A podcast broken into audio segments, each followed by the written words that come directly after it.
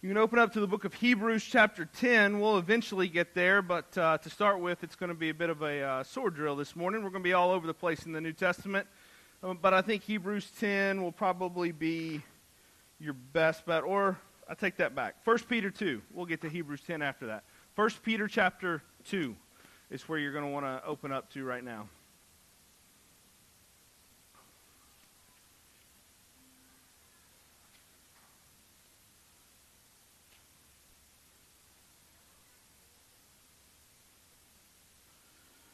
All right.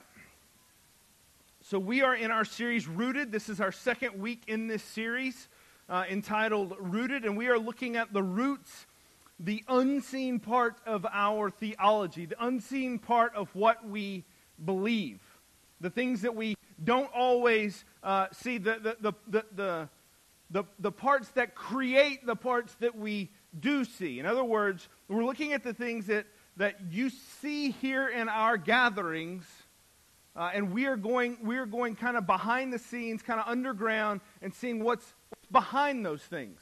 So why do we do what we do? And this morning, uh, we're, so we're, we're effectively asking the question: Why do we do that?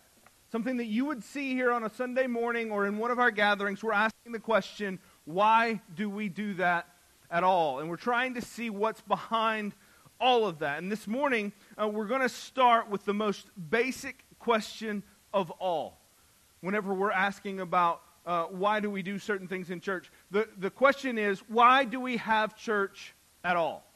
Why do we have church at all? Now, some of you guys are like, all right, I'm going to check out now because I know the answer to this one. I can fill out the paragraph on that. We're good to go. But I'm going to ask that you stick with me uh, and that you, you, you work with me through this because I, it's important that we fully get what it is that we are uh, talking about.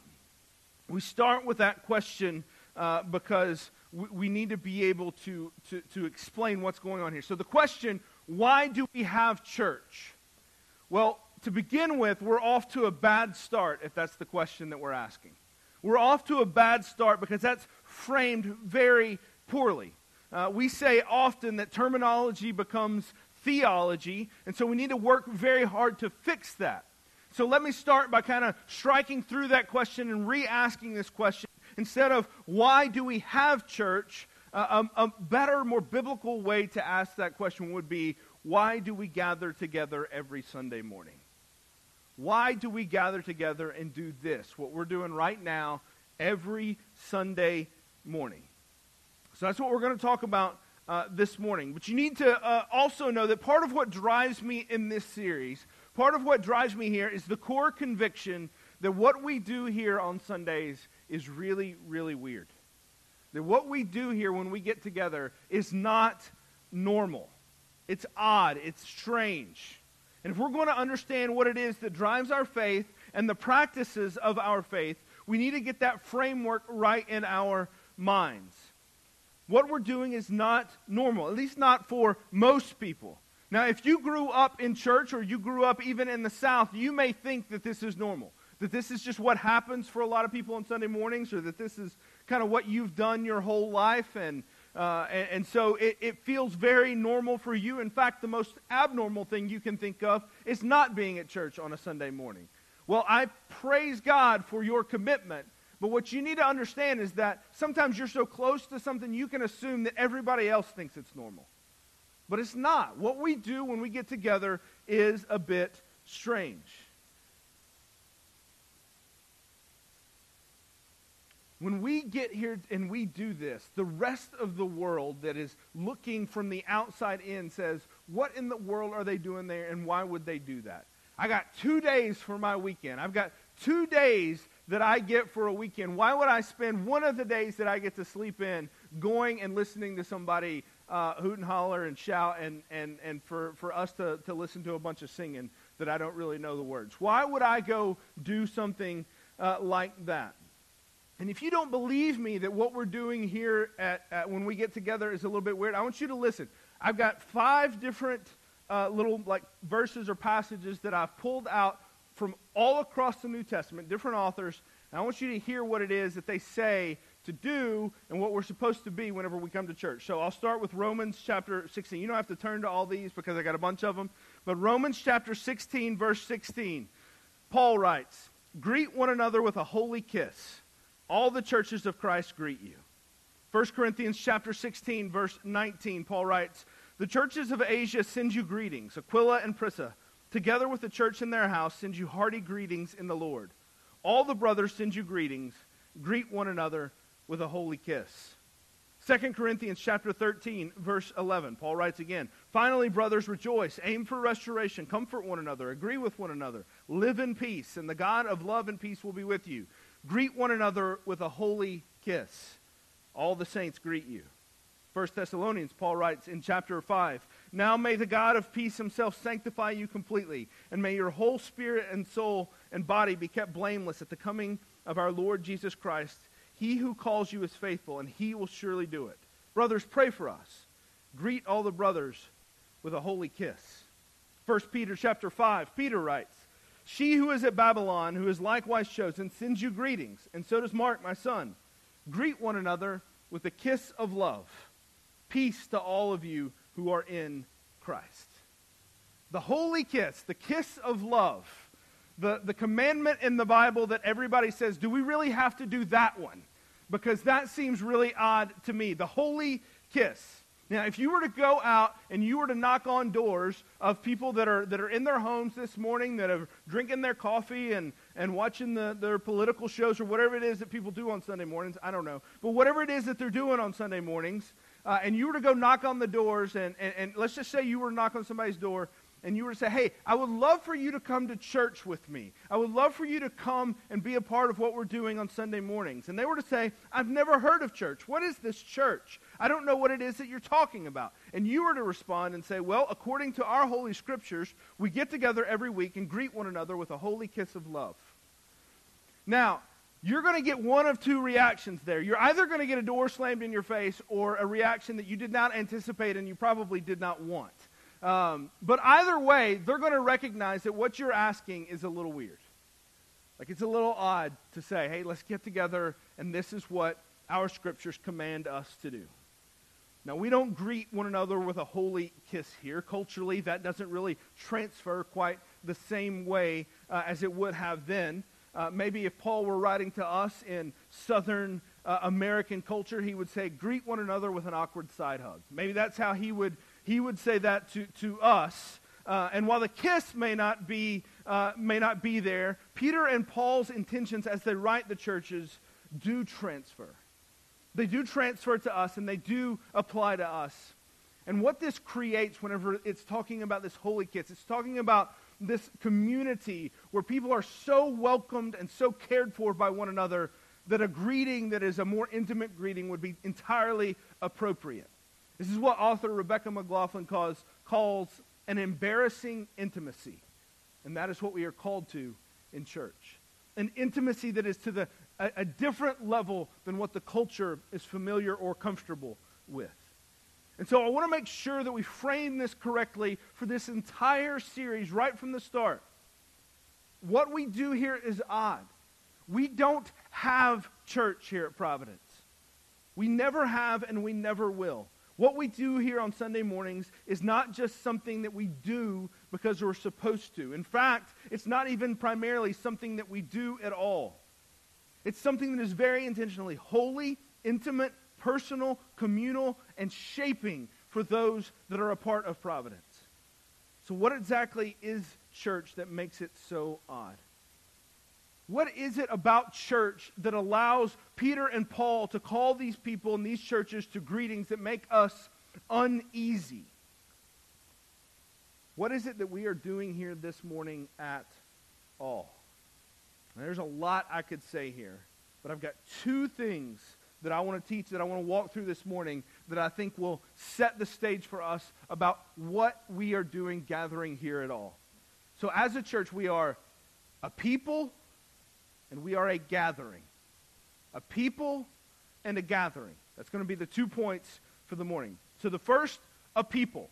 This is 1 Peter chapter 2. If you've been here at Providence for any time, you know that this is kind of a go to verse for me whenever I begin talking about the nature of the church. I think Peter articulates it so well in these verses. So 1 Peter chapter 2, verse 4.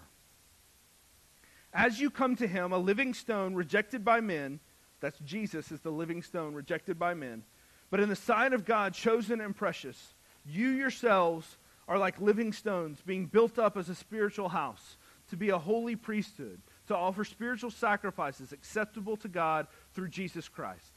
For it stands in Scripture Behold, I am laying in Zion a stone, a cornerstone chosen and precious, and whoever believes in him will not be put to shame.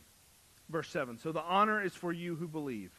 But for those who do not believe, the stone the builders rejected has become the cornerstone, and the stone of stumbling, and a rock of offense. They stumble because they disobeyed the word as they were destined to do. So Peter writes to a small group of people that have banded together amidst intense persecution. Now, he will say that no one has shed blood yet, so there's not been martyrdom yet, but their property has been stolen. They've been thrown in jail. Their families have abandoned them. They've had all kinds of other persecution outside of that. And he writes to push them, to encourage them, and to help them understand that they are not forgotten and that they are not alone. He wants them to know that he is with them and all the other churches and believers are with them in their struggle. And Peter begins by describing these people as a house, a house anchored on the cornerstone of Jesus Christ. Now, there's much to this analogy we could pull out, but the clear implication is that Jesus is the foundation. He is the one that sets the course and sets the, the, uh, the strength for the rest of the building. Much like we talked about last week, He is the root of all that we do. We are established in Him, and we are established upon Him. And make no mistake about it, the church is not a club with shifting allegiances, shifting goals, um, constantly trying to figure out how do we attach ourselves to the person that has the most power, the most influence. That is not what we do. We do not bend our agenda to match the culture. We do not bend our culture to somehow uh, match what the rest of the world is telling us that we must do. We are anchored in Jesus Christ. But the cornerstone is never meant to be laid alone and left by itself. The cornerstone is laid in order to be built upon. And what is it that is to be built on the cornerstone of Jesus? If you look in verse 9, it tells us. Peter says, But you are a chosen race, a royal priesthood, a holy nation, a people for his own possession, who called you out of darkness into his marvelous light. Once you were not a people, but now you are God's people. Once you had not received mercy, but now you have received mercy. So, what is built upon the chief cornerstone? Peter tells us it's a people. A people.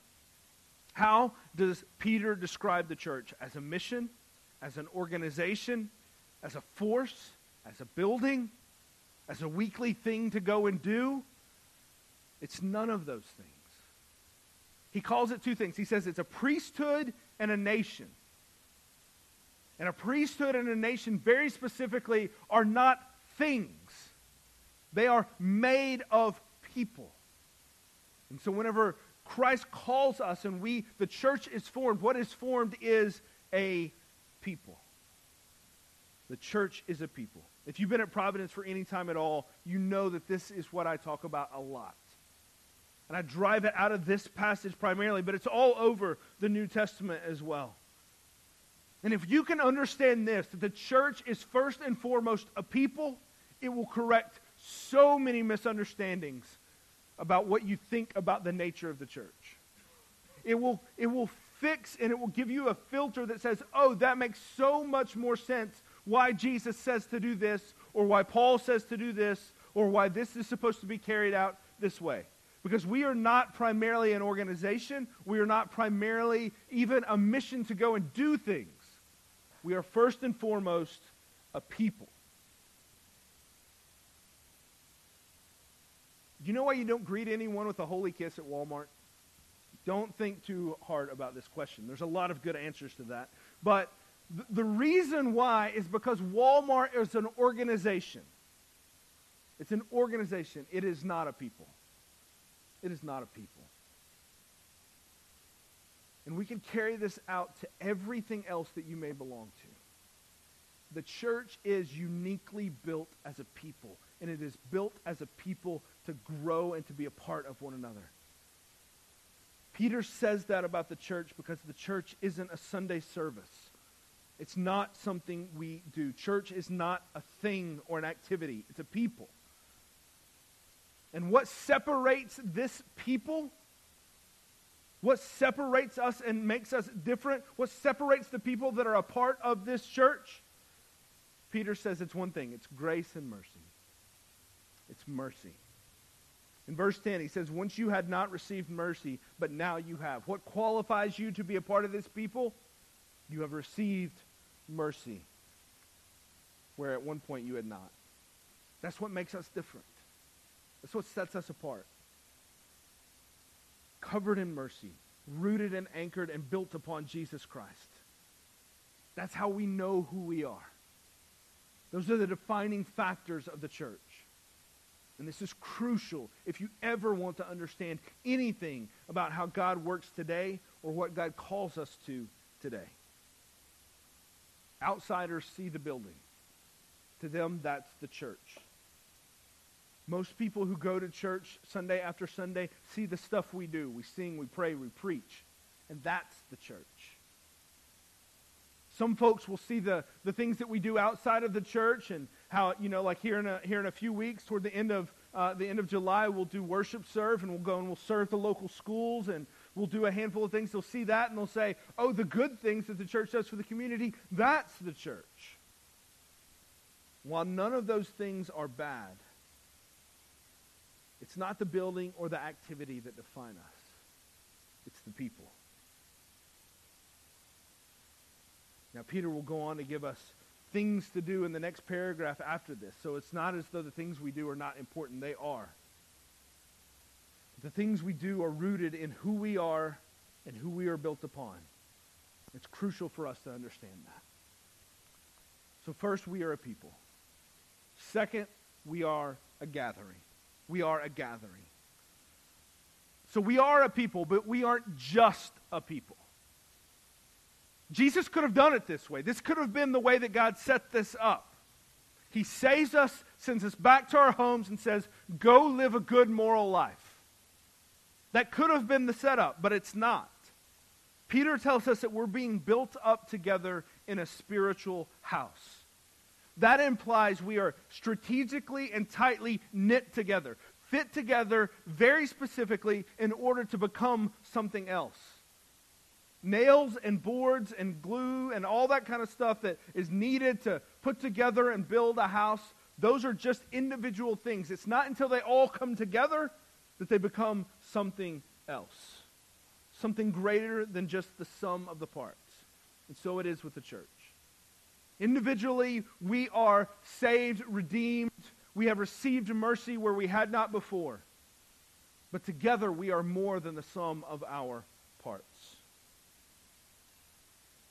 You ever do any construction projects around the house? I know we got some guys that work in construction around here, but you guys know what you're doing. I don't. Um, so, you ever do like projects around the house? And whenever you do them, uh, for me, some I've done well, some I've had to uh, redo, others I've done and I've redone and then had to call my dad or my father in law to come fix what I've done. And then sometimes you have to call a professional to fix what they've done. That's kind of like the, the, the pattern that flows a lot uh, for me. Uh, but anytime I ever do a project around my house, any project that has any scale at all, here's what I'm going to tell you is going to happen. I'm going to go to Lowe's and I'm going to get the things that I need. And then I'm going to get started. And then I'm going to realize I didn't get all the things that I need. I'm going to have to go back to Lowe's. And then I'm going to get like almost done and I'm going to need like just like one specific type of like bolt or I'm going to need uh, a specific tool that I don't have, or I'm going to need like one more board. I'm going to need something else to finish my task. So you know what's going to happen? I'm going to have to go back to Lowe's again. Doesn't matter the scale of the project. I'm good for three or four trips to Lowe's before I can get the project done. I, I cannot manage to get it all in one trip. it's kind of the nature that it is. And then if I'm really desperate or I'm really try, got a more complicated project, I'll make my way to, uh, to Leapers, and then I'll go to Lowe's, and then I'll have to go to Home Depot, and then I'll have to order the part that I need because I can't find it anywhere. Like, that's just the nature of, of me trying to do a home improvement uh, project. But do you know why I have to do something like that? It's because in order for the project to be complete, I need all the tools, I need all the supplies, I need everything that I need, and I need it all to be in the same place at the same time so it can be assembled together. In a very crude way, this is how the church works too. It doesn't do anyone any good. If we were to go back to, to online church, and now, I, listen, I, I, praise God for the option of online church over the course of the last year and a half or so because it has, uh, it has been a blessing for us to maintain some form of communication and being together. But if we go back to that and, and everyone indefinitely just stays at home, sits in their living room, and watches church, do you know what we don't have? Church. What we have is people that are watching a message. Something that's a band aid that can get us through, but we don't have church. There's no such thing in the end as, as indefinite online church. Because you can't build a house when all the pieces are spread out all over the place. You need them together. And when they're all together, the sum is greater than the individual parts. So we must gather together on some level. Look with me in Acts chapter 2. First Peter tells us much about being a church. Acts chapter 2 tells us uh, a lot about being a church as well. So in Acts chapter 2, what you have is one of the most powerful chapters in all of Scripture. Peter is delivering a, uh, delivering a message at Pentecost. He's explaining about who Jesus was, how he was crucified, how he was risen. He goes through, he delivers this powerful sermon, uh, and then at the end of it, 3,000 people get saved. But it's after that what Luke records that's so instructive for us this morning. The people did not simply go back to their homes and celebrate the mercy they had been given. Instead, they came together. So, so, so they heard the message, they responded to the grace, and they did not separate, but instead they came together. Let's read this in Acts 2, verse 42. And they devoted themselves to the apostles' teaching and the fellowship, to the breaking of bread and the prayers. And all came upon every soul, and many wonders and signs were being done through the apostles. And all who believed were together and had all things in common. And they were selling their possessions and belongings and distributing the proceeds to all as any had need. And day by day, attending the temple together and breaking bread in their homes, they received their food with glad and generous hearts, praising God and having favor with all the people. And the Lord added to their number, day by day, those who were being saved. This passage is, for all intents and purposes, where the church gathered begins. Where what we do here on Sunday mornings, this is basically where it starts. It describes the power of these new believers coming together in order to break bread with one another and to care for one another. Peter did not preach the message and send them home. He preached the message and then brought them together. The word church in the original language in the Greek, the word is ekklesia. It gets translated to church, and we define church as one thing in our mind, but that word, ekklesia, actually just means the gathered ones, the assembled ones, the gathering. That's literally what it means. So to have church without being uh, assembled, to be the church without being the church together, it's a contradiction in terms. It doesn't work. This is why at Providence we don't have church services unless it's something uh, kind of out of the ordinary, like when we have our Good Friday service. That is a service that we, that we put on in order to bless you, that we do. But we don't have services. This is not a Sunday morning service of Providence Church. What we call this is our Sunday morning gatherings. These are the gatherings of the people of Providence Church. This is what we do on Sunday mornings. We don't have a service that you participate in and consume. We have a gathering of the people of Providence Church. While we must first understand that the church is a people, it is a people that are saved in order to gather together with one another. We are not saved to be individual saved people. We are saved to belong to something new, the church. It's not just that being saved gets us uh, a, a ticket onto the team. Being saved transfers our ownership over to a new team, and we are immediately given new teammates. Christianity is not an individual sport. Think about think about the the you, you got like the uh, the, uh, the the college World Series going on right now, right? You guys looking forward to watching that? I'm looking forward to. it. I got my orange and white on. I'm ready to watch that this afternoon. Now, listen, if they showed up in Omaha, but they only had like three or four guys, and the rest of the guys were just at their homes all spread out, they're still a part, like the Tennessee baseball team, they're still a part of the team. But if they don't come together to play, they're not going to get to play. That's part of being on the team. You've got to be together. So it works for us as a church. We have to be together in order to execute what God has called us to do. There are dozens and dozens and dozens of commands in the New Testament that say to do to, to care for one another, to do things for one another. You can't do things for one another apart from one another. The writer of Hebrews makes this point clear in Hebrews chapter 10, verse 23. I want you to listen to these three verses. I want you to see how this works. He says, Let us hold fast the confession of our hope without wavering, for he who, is prom- who promised is faithful. And let us, how to, let us consider how to stir up one another to love and good works, not neglecting to meet together, as is the habit of some, but encouraging one another, and all the more as you see the day drawing near. Do you hear all the one another's in there? Do you see what the writer of Hebrews is driving at? I want you to look at this closely again. The middle part of the command don't neglect the meeting, don't neglect meeting together. That is important. But it's what's on either side of it that makes it so important. Why should they not stop meeting together? Because it's bad for the church budget? If we don't meet for the next month, our church budget's going to take a big hit. Is that why we should not meet together? Because we need to fill up this building and we need to make sure that we have people here on Sunday mornings? Is it because you guys need to be here to make sure you get your weekly nourishment of the Bible? Is that why we gather together? It's none of those things. All of those things are fine, but those are not the main reason why we gather together. No, we meet together because we have a need and a duty to one another. We should meet together so that we may consider how to stir one another to good works. And then we should meet together in order to encourage one another. Why should we gather? Because I need you. You need me. And you need one another. And that's why we gather together. You cannot get that any other way. You cannot get that over Zoom. You cannot get that over YouTube.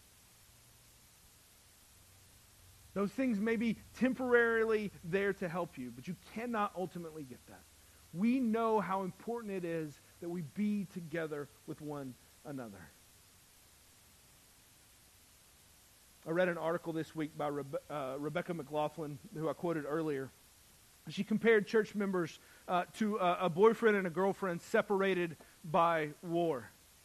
She writes of a soldier who was sent off to World War II, and while he was gone for over a year, he wrote his girlfriend, uh, who would later become his wife, and he wrote her 300 times. He wrote about how he desperately longed to be with her, how he so desperately wanted to be there to hold her hand, to look into her eyes. And then she asked the question can, can you imagine this young couple that when the war was over and he comes back home, she says, You know what? I've kind of gotten used to this relationship that we're in. It's really super convenient for me. Can we just keep writing each other? I don't really think that we need to see one another. We know that would be foolish and that would never happen. Because there is something about being together and gathered that cannot be replaced.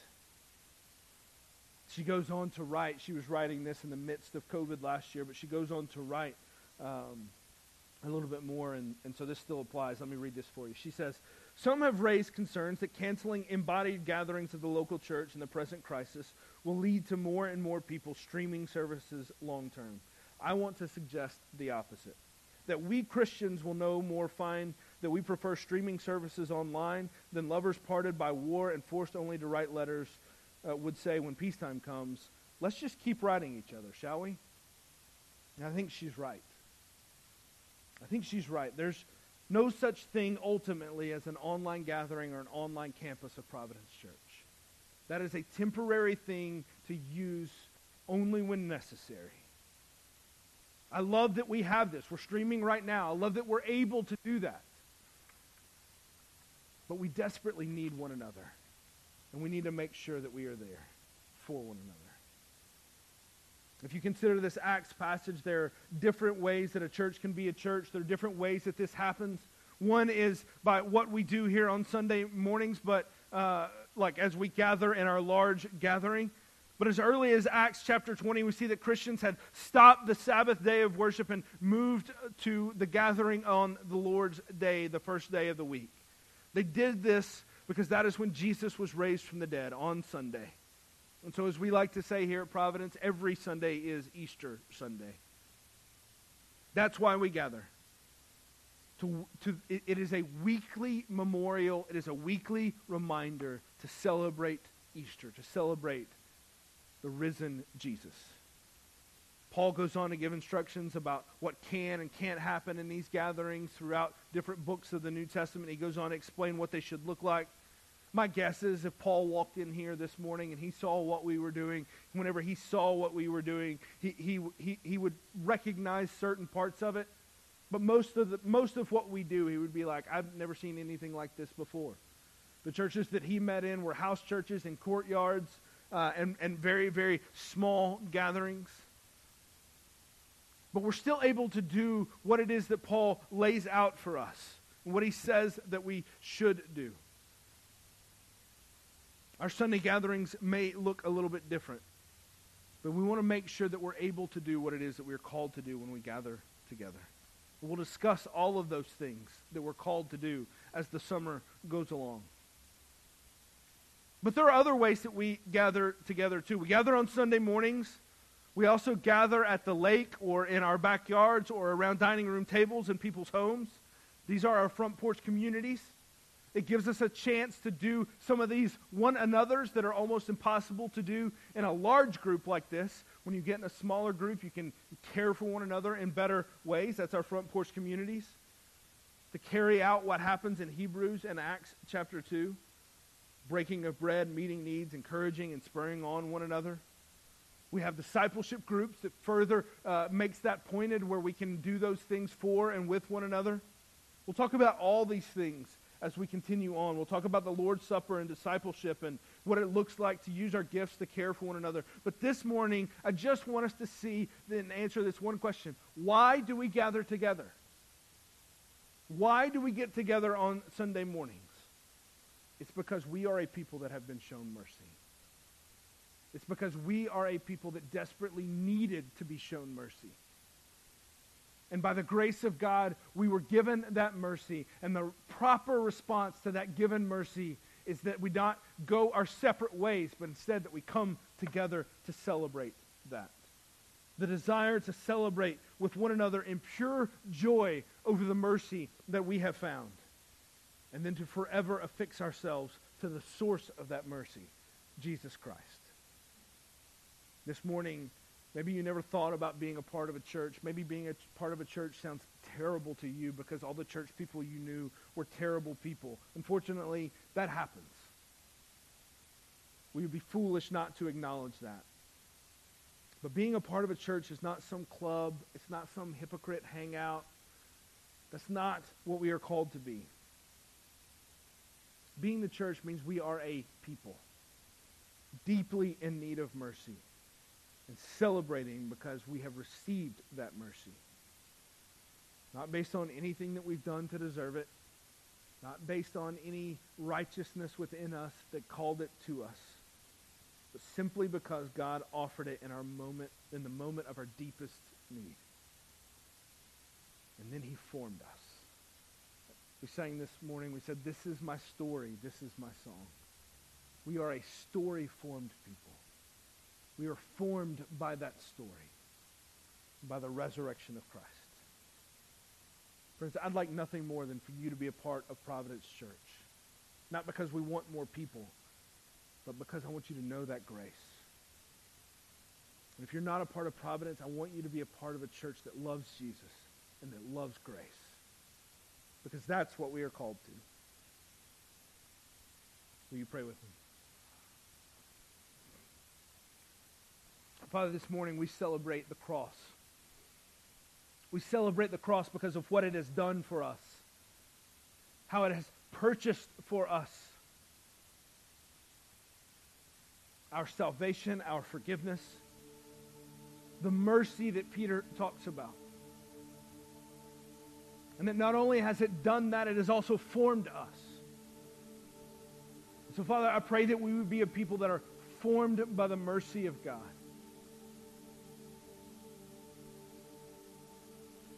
And that our agenda would be explicitly that to share that mercy with one another, to encourage one another with that grace and that mercy, and to reach out to a world that thinks what we do is so strange. And that we would be able to say to them, yes, this is strange.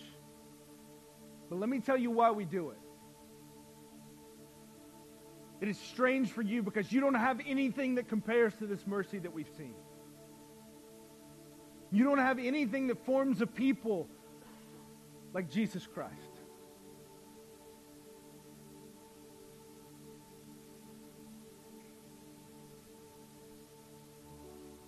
Father, may we be a people built on the cornerstone, rooted in Jesus.